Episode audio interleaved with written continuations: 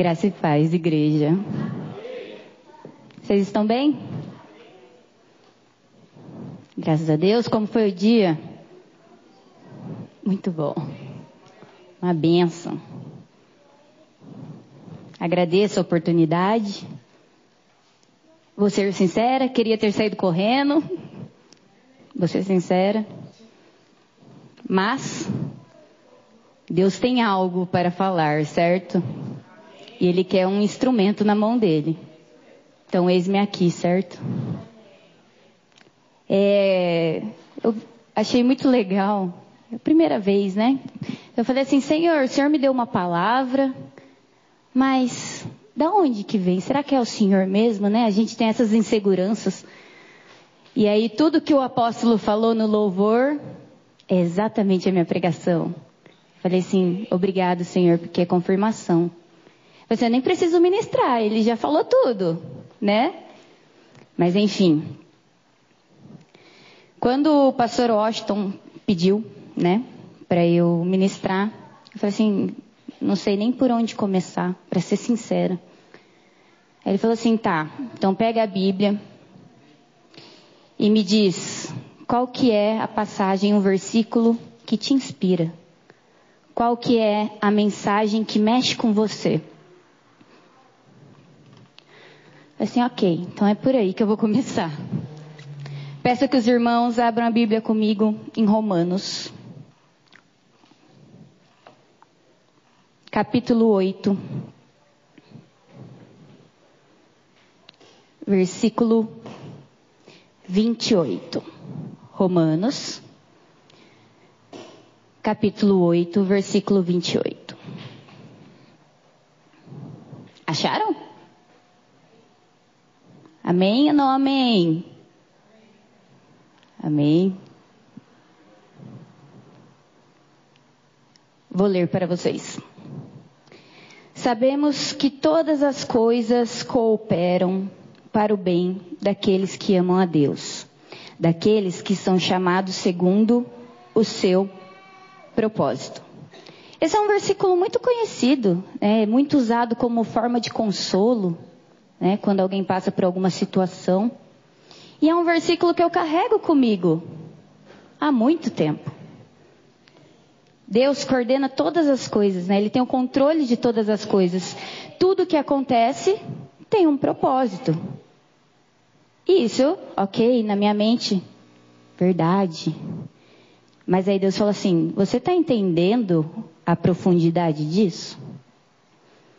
Assim, pois bem, então vamos estudar, né? Falar é muito fácil, mas entender o que está escrito é mais difícil. Aqui ele está falando, todas as coisas cooperam para o bem daqueles que amam a Deus, daqueles que são chamados segundo o seu propósito. Então Deus tem um propósito na vida de cada pessoa que está aqui. Ele tem um propósito, ele tem um caminho já definido para cada um, né? Ele tem um chamado para cada um. Todos nós somos chamados a fazer algo.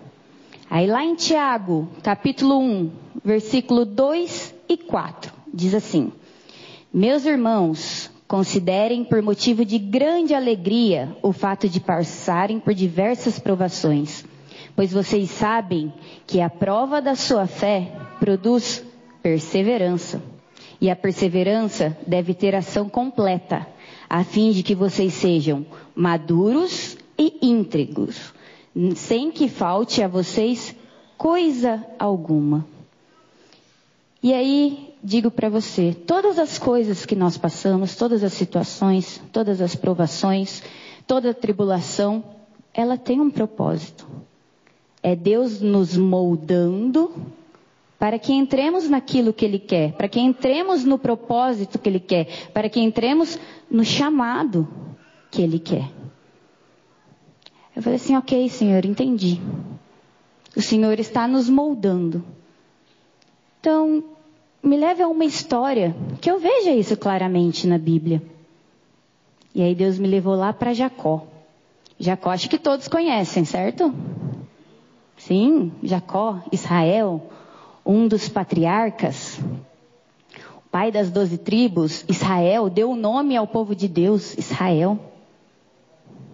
Então vamos entrar na história de Jacó e ver como Deus moldou ele para chegar nessa promessa dele de ser o pai das doze tribos de Israel.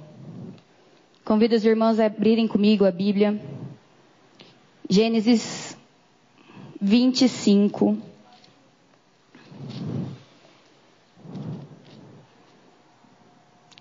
Capítulo 23. Põe um fundo aí para mim, tá muito estranho eu falar sozinha. Muito estranho falar sozinha. Põe uma musiquinha aí, por favor. Respondeu-lhe o Senhor: Duas nações há no seu ventre. Dois povos nascidos de ti se dividirão. Um povo será mais forte que o outro, e o mais velho servirá ao mais moço. Aqui começa a história de Jacó. Rebeca era estéril, não podia ter filhos, certo? Porém, Isaac faz uma oração e pede para que Deus conceda a ele. E aí Rebeca engravida. Porém, os dois filhos lutavam dentro do ventre dela. E ela não entendia o porquê. E aí eles oram e Deus responde com essa promessa que eu acabei de ler para vocês. Duas nações há no seu ventre, dois povos, eles se dividirão.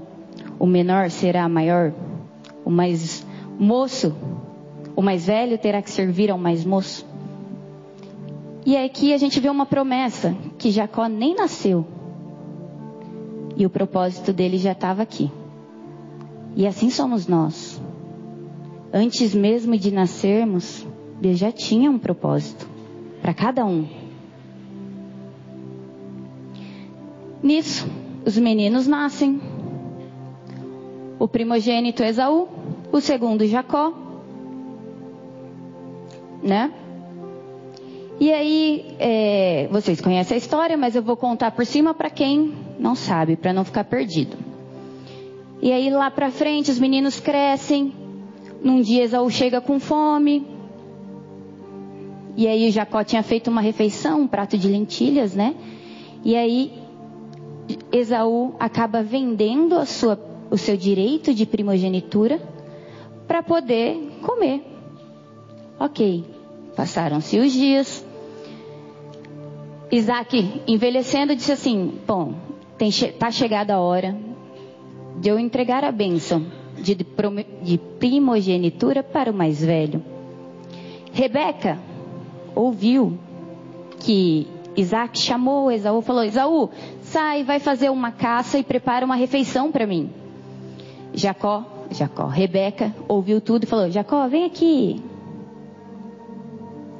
Faz o seguinte, traz lá uns cabritos, eu vou fazer uma refeição, você vai e rouba a primogenitura. Aí seu pai vai achar que você é Esaú e vai dar a bênção para você. E aí, o primeiro tópico que eu gostaria de falar, Rebeca. Essa atitude de Rebeca. Rebeca sabia da promessa de Deus. Sabia que o menor seria o maior. Porém, ela quis pôr a mão dela. Ela não esperou que chegasse a providência divina. Ela tinha em mente, ele vai ser maior, então eu posso dar o meu jeitinho para que isso aconteça. Enfim, muitas vezes a gente faz isso também, né? Deus nos dá um caminho, Deus nos dá uma promessa e a gente não espera. A gente dá o nosso jeitinho, a gente bota a mão. E muitas das vezes isso atrasa a nossa promessa. Porque a gente não espera Deus fazer, a gente quer fazer que é logo. E muitas das vezes, enquanto estamos no desespero da situação, os nossos olhos são cegados. A gente perde o dom de discernimento. O que Rebeca e Jacó fizeram a princípio foi errado. E eles sofreram as consequências. Assim somos nós. Nós carregamos consequências do que a gente faz de errado. A maioria das coisas que tem na Bíblia, a maioria das promessas que existem na Bíblia é assim: se quiseres, se ouvires, se obedeceres, é tudo condicionado. Depende de uma decisão nossa. É se. Você pode fazer ou não fazer. Só que aí determina o tempo da realização da promessa. Poderia ser que se Jacó e Rebeca não tivessem feito isso, eles teriam, Jacó teria tido a promessa realizada há mais tempo, teria sido mais jovem que aconteceu tudo isso. Mas enfim, é necessário ter posicionamento quando se colocam promessas na nossa vida. Não é do nosso jeitinho, é do jeito de Deus. Temos que esperar o tempo dele, senão carregamos as consequências. Digo por experiência própria. É, alguns anos atrás, é, a gente emprestou um cartão para uma pessoa. Essa pessoa fez uma compra gigantesca e sumiu. E aí ficou esse valor para a gente pagar. Porém, o desespero bateu. Desespero bateu. E sabe o que, que aconteceu? Apareceu uma oferta exatamente no valor do que a gente precisava. Só que era errado. Só que era exatamente do valor que a gente precisava.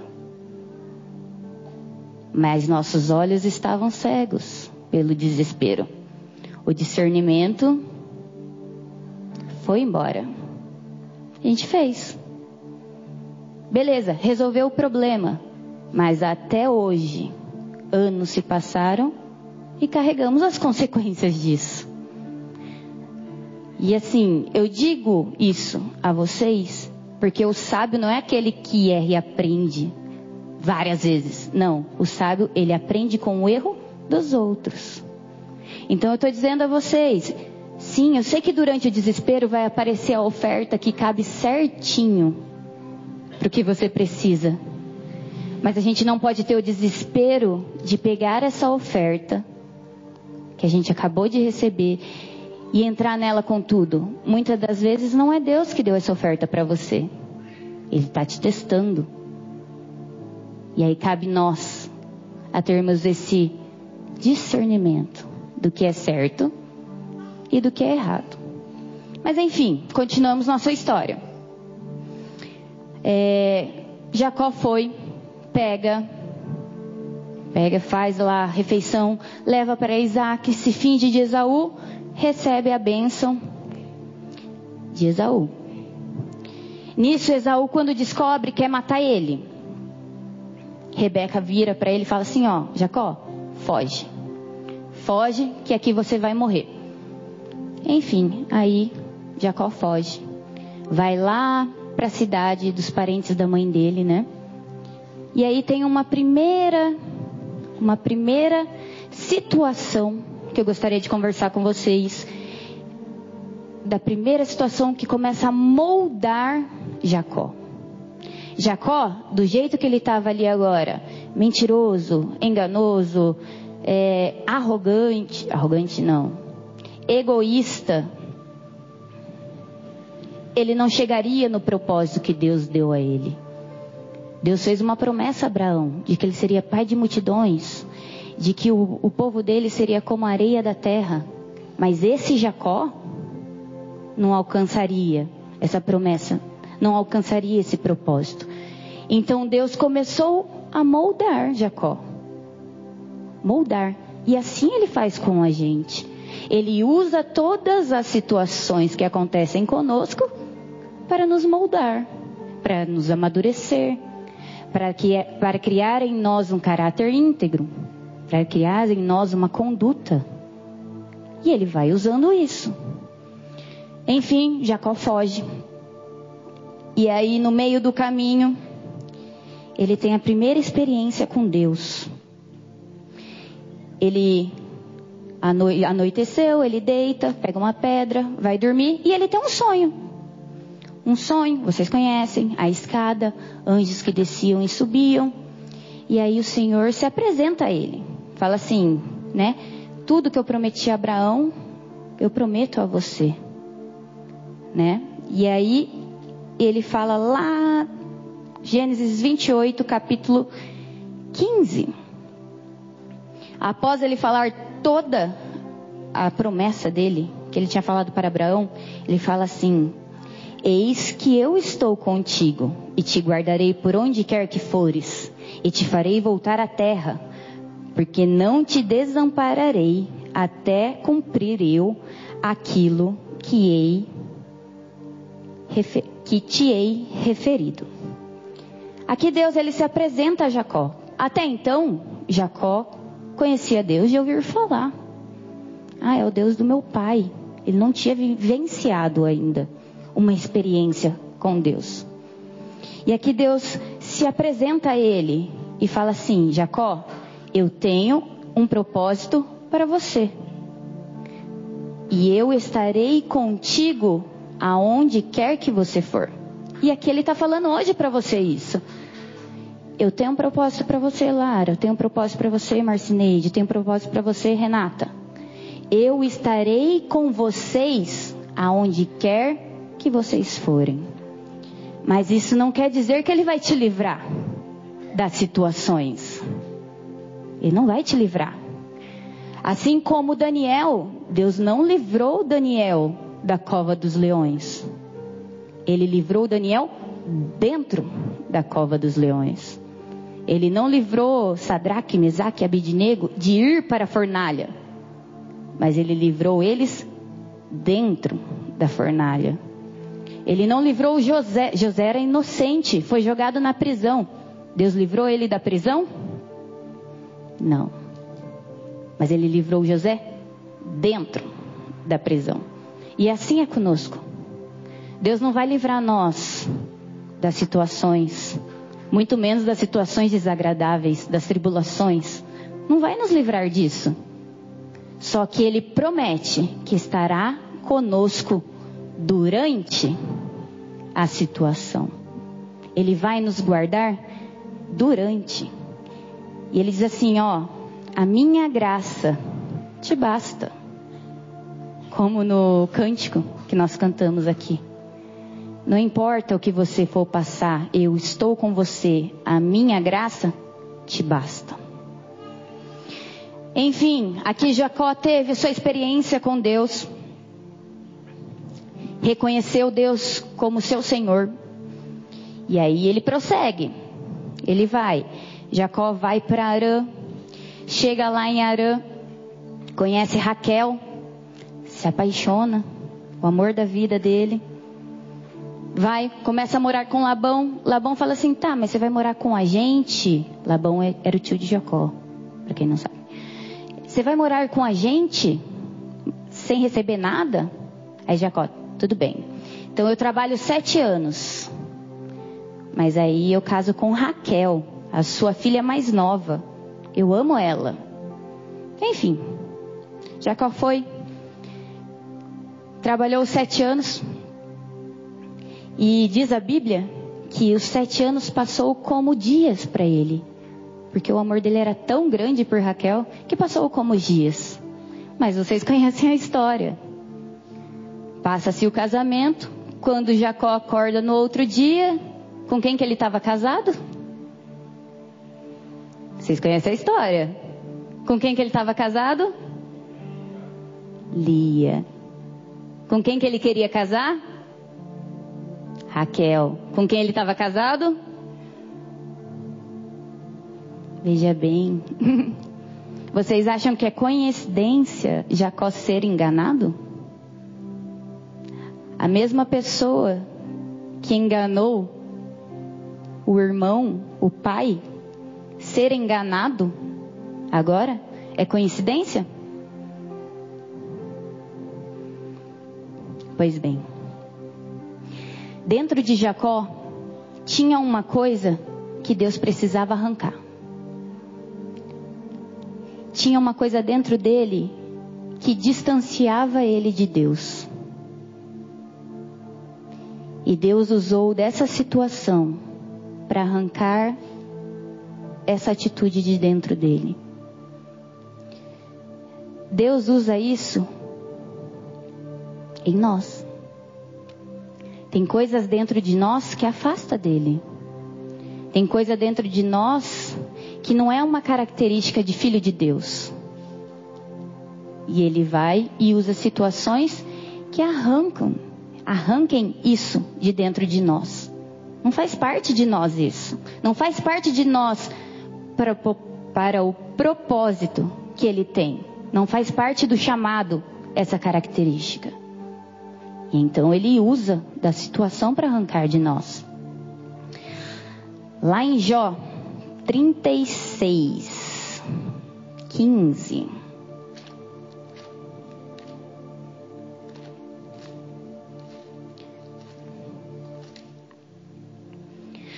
Ao aflito, livra por meio da sua aflição, e pela opressão lhe abre os ouvidos.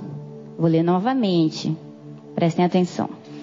Ao aflito, livra por meio da sua aflição, e pela opressão lhe abre os ouvidos. Aqui Jó está falando assim, ó. A aflição, a opressão, a tribulação, eu vou usar isso como remédio para mudar algo dentro de você. E aí ele diz assim, né, é, às vezes a gente pode pensar assim, nossa, mas é é meio grosseiro, é meio rude, né? E aí me veio exatamente isso. Por exemplo, criança. Criança, quantas vezes você tem que falar assim, não pendura, senão você vai cair. Quantas vezes? Eu, eu, é que minha criança é nova, eu falo muitas. É muitas vezes. E aí o que, que eu faço? Então caia, machuque. Assim você aprende que não pode pendurar. Aqui a gente tem um manual do que, que a gente pode fazer e não pode fazer. Deus nos diz todos os dias o que devemos fazer e o que não devemos fazer. E nós somos teimosos igual criança. E aí eu imagino assim, Deus olhando Jacó e fala assim: será que Jacó não sabia que não podia enganar? Será? Será que a gente não sabe que não pode enganar? Imagina ele olhando e falando assim: Poxa, Jacó, já falei tantas vezes, você não me escuta? Vou ter que mudar a pedagogia, vou ter que mudar a didática de como ensinar então. Assim como eu faço com Rael. Falo 500 vezes, não escutou? Bom, vou tentar de outra forma.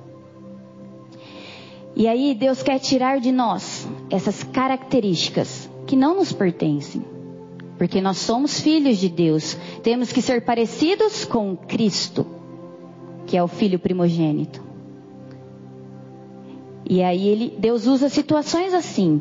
Deus quer tirar sua arrogância, seu orgulho, sua falta de fé. E ele usa situações. Vou dar um exemplo. Deus quer te tirar seu orgulho, quer tirar é, a sua forma de pensar. Eu faço pelas minhas mãos, eu sou independente, não preciso de ninguém. Eu que sei. E aí Deus te coloca numa situação que a única saída é confiar nele. Pelas suas mãos você não consegue, pelos seus recursos você não consegue, ninguém consegue te ajudar. Aí é Deus te moldando. De nada te adianta teu orgulho agora. De nada te adianta tua falta de fé agora. A única esperança que você tem é confiar em mim. E eu sei que muita gente já passou por situações, principalmente para testar a nossa fé. Situações em que a nossa única esperança é ou eu tenho fé, ou eu tenho fé, E assim Deus vai nos moldando. Ele vai tirando da gente essas características, vai tirando, vai usando de situações para nos moldar e fazer a gente chegar lá onde Ele quer. Enfim, Jacó casou com Lia, ele queria Raquel, trabalha mais sete anos por Raquel. E aí a história diz que Labão continua enganando Jacó várias vezes. Mas Jacó prospera. E chega um dia que fala assim: Deus fala para Jacó: Jacó, deu tempo. Está na hora de você voltar lá. Está na hora de você resolver aquilo lá. Você saiu fugitiva. Está na hora de você resolver. E aí Jacó junta tudo, foge de novo. Junta todas as crianças, já tinha 11 filhos nessa época. E no meio do caminho, ele ele passa sozinho, ele encontra um homem e começa a lutar com esse homem. E esse homem era um anjo, né? Como vocês sabem. E aí minha pergunta: vocês acham que Jacó, um homem, daria conta de um anjo? Daria conta de brigar com um anjo? E aí, não o suficiente, o anjo vai, machuca ele. Se inteiro já estava difícil, machucado. Pois é. Mas aí, novamente, mais uma situação que Deus está agindo. Ele, aí, nessa situação, Deus mostra para Jacó assim: Jacó, eu sei, eu sei que você é fraco. Eu conheço suas fraquezas. E assim Deus também nos coloca em situações em que nós temos que admitir: eu sou fraco, eu não consigo, eu não dou conta. Pois é. Mas aí lá em 2 Coríntios 12, 9 e 10, 9, que novamente foi o que o apóstolo falou. A minha graça te basta, porque o meu poder se aperfeiçoa na fraqueza. De boa vontade, pois, me gloriarei nas minhas fraquezas, para que em mim habite o poder de Cristo. Deus sabe que nós somos fracos, mas nós precisamos reconhecer que nós somos fracos. Nós precisamos entender que sozinhos nós não damos conta. É necessário que o poder dele se aperfeiçoe em nós. É necessário que nós admitamos: Senhor, eu não consigo sozinho. Eu preciso do Senhor. E ele diz: Pode ir, eu estou contigo. Eu digo por mim mesma. É, é muito difícil estar aqui em cima. Eu acho que quem já pregou sabe. É muito difícil estar aqui em cima. Eu falei, Senhor, eu não consigo. Senhor, eu não sou capaz. Senhor, eu sou tímida. Na minha apresentação de TCC eu quase desmaiei. E eram duas pessoas só na minha apresentação. Para duas pessoas. Senhor, eu não consigo falar mais que cinco minutos. Assim, ei, Amanda, calma. Não é pela sua força. Não é pela sua capacidade. Sou eu que faço. Você só precisa estar disposta. Você só precisa ser instrumento. E aqui é engraçado isso, porque durante a luta de Jacó com o anjo, Deus estava querendo tirar o Israel de dentro de Jacó. Ele não queria o Jacó, ele queria o Israel. Israel era a versão aperfeiçoada.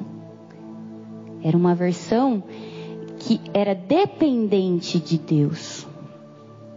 E aqui é uma coisa muito legal, porque a gente entra no versículo, né, que eu comecei, todas as coisas cooperam. Nós entramos em chamado. Cada um tem um chamado aqui. Como no corpo de Cristo, cada um tem sua função certo? O dedo não faz a mesma função que o pé. Cada um tem seu chamado aqui dentro. E muitas das vezes o chamado assusta. A gente fala, não consigo, não posso, não dá, não tenho condições. E aí Deus está falando hoje para você. Você pode, sim, você não vai na sua força, você vai na minha. Aí lá em Isaías 41, 10. Não temas, porque eu sou contigo. Não te assombres, porque eu sou teu Deus. Eu te, força, eu te fortaleço e te ajudo, e te sustento com a destra da minha justiça. Ei, ele está falando assim, ó. Eu sei que você tem suas fraquezas. Eu sei. Mas eu vou usar disso para te aperfeiçoar. Tudo bem, até então entendemos. Mas então aonde que entra o chamado do Senhor na vida de cada um. Que tá, então a gente entendeu. Tem situações que nos ensinam, tem situações que nos tiram algumas coisas, tem situações que Deus se mostra a você. Mas e o chamado? Por que, que eu estou passando por isso? Geralmente as coisas boas a gente tira de letra. E as coisas ruins? As coisas ruins, as situações que nos fazem chorar. Aonde que entra isso? Aí a gente vai lá em 2 Coríntios 1, 4.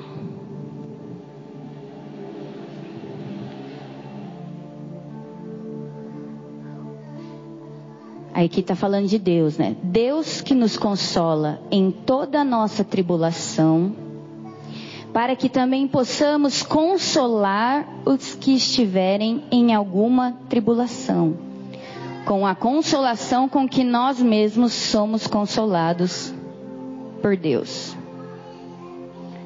Ei, o versículo está dizendo assim: sabe essa tribulação que você está passando? Essa situação que você passou? Sabe para que que é? Essa situação é para que você possa ajudar outras pessoas na mesma situação que você passou. Deus quer usar as nossas feridas, as nossas cicatrizes. Opa! as nossas cicatrizes, as nossas dores. Ele quer usar isso para que a gente possa ajudar quem está passando na mesma situação. E aí, enfim, né? Eu levo esse versículo Todas as coisas cooperam para o bem. Levo comigo, grudado comigo. Faz 17 anos. Aos que sabem, e aos que não sabem, vou contar. É, eu perdi meus pais há 17 anos, ainda criança. E enfim, para eu não ficar louca, ainda criança, e não fazer alguma besteira, eu botei na minha mente: todas as coisas cooperam para o bem daqueles que amam a Deus. Ponto final. Entendi o versículo? Não. Mas todas as coisas cooperam para o bem daqueles que amam a Deus. E isso eu carrego comigo. Só que assim, na minha mente, todas as coisas cooperam. Joia. Mas por quê? Porque comigo? Por que desse jeito? Por que de forma tão trágica? Na minha mente, todas as coisas cooperam para o bem. Mas por quê? Por quê? Por que, que eu passei por isso? E aí, claramente, Deus falou isso para mim. Enquanto você quiser saber o porquê, eu não posso te curar. A sua mente humana não vai entender o porquê. E assim eu digo para vocês: a situação que você passou, está passando, Deus não vai te responder o porquê. Você não entenderia. Enfim, eu falei assim: não, Senhor, entendi. Entendi. Mas então eu tô curada. Tô curada, faz tanto tempo. Tô curada. Aí o Senhor virou e falou assim: É mesmo? Se você está curada, então quem que você consolou na mesma situação? É, a gente quer dar, né, uma fugida e fala assim: "Não, não teve ninguém com a mesma situação perto de mim". E aí, né? A gente acaba admitindo. Parece que a gente é um imã para pessoas com a mesma situação. Não sei vocês, mas aonde eu ia, trabalhava, aonde eu estava, meus amigos, todos com os mesmos problemas. Eu consegui consolar eles? Fui honesta com Deus, falei assim: não, Senhor. Então você não está curada. E enquanto você não for curada, você não pode trabalhar no propósito. Quem está ferido não cura. É, fez uma paulada, né? Falei assim, mas Senhor, dói demais. Ele falou assim: Eu sei que dói. Eu sei que dói. Mas o propósito é maior do que a dor do processo. Ei, eu sei o que você está passando hoje em dia. Está doendo. Eu sei que tá. Dói mesmo. Dói mesmo. Mas o, pro, o propósito é maior. Por isso que Deus não vai nos responder o porquê. Se ele responder o porquê, não faz sentido. A gente desiste, larga a mão, não faz mais nada. A gente não entende. Mas hoje ele está te dizendo: eu sei que está doendo. Eu sei que dói, mas o propósito continua sendo maior do que a dor do processo.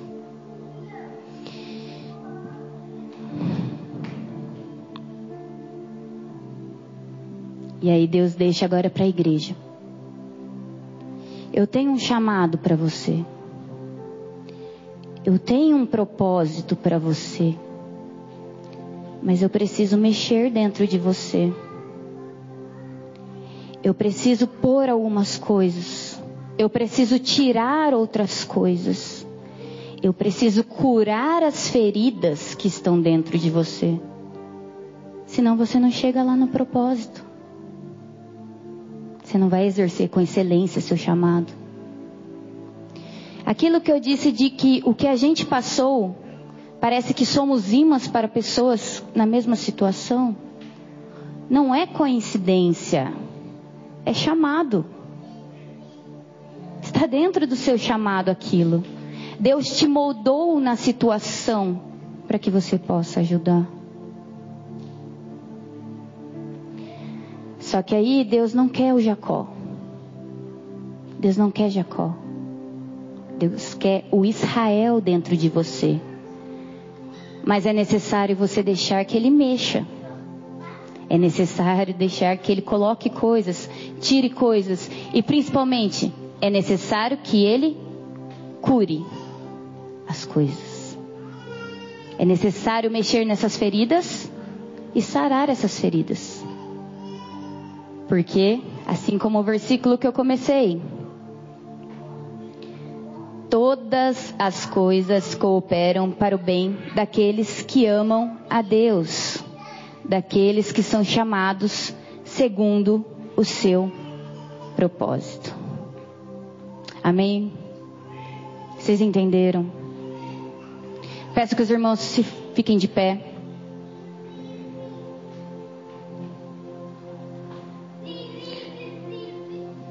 Vamos orar? Assim como eu, por anos eu relutei dizendo que eu estava curada.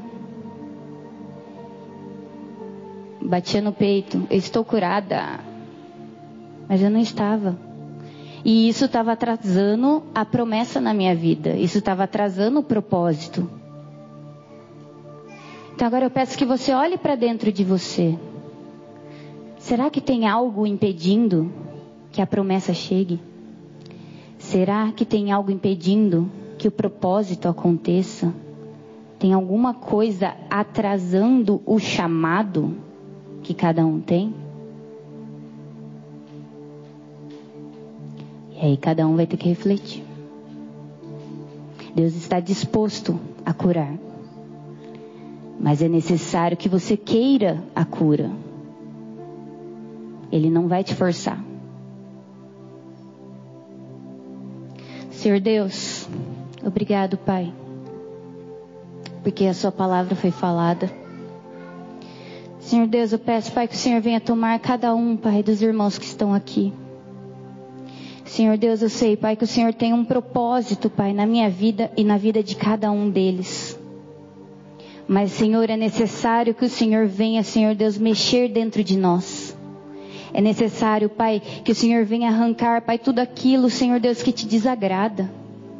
É necessário, Pai, o Senhor arrancar tudo aquilo, Pai, que nos afasta. Pai, é necessário que o Senhor venha curar cada ferida aberta. Senhor Deus, o Senhor tem um chamado para cada um. Pai, estamos aqui dispostos, Senhor Deus, para que o Senhor venha com a tua cura, Senhor Deus, e cure cada coração. Que o Senhor venha, Pai, fortalecer, Senhor Deus, cada um. Pai, podem ter aqui, Senhor Deus, irmãos que sabem do chamado que tem, mas o medo, a timidez, todas essas fraquezas os travam. Mas não é isso que o Senhor quer. Então peço agora, Pai, que o Senhor venha fortalecer cada um. Venha, Senhor Deus, guardar cada um. Pai, que nós possamos entender que todas as coisas, as boas e as ruins, todas as coisas cooperam para o bem daqueles que amam a Deus. Pai, te entregamos cada um aqui, Pai, nas tuas mãos. Faça o teu querer, Pai, e a tua vontade em cada um. E que seu nome seja glorificado. Em nome de Jesus. Amém. Uma salva de palmas ao Senhor.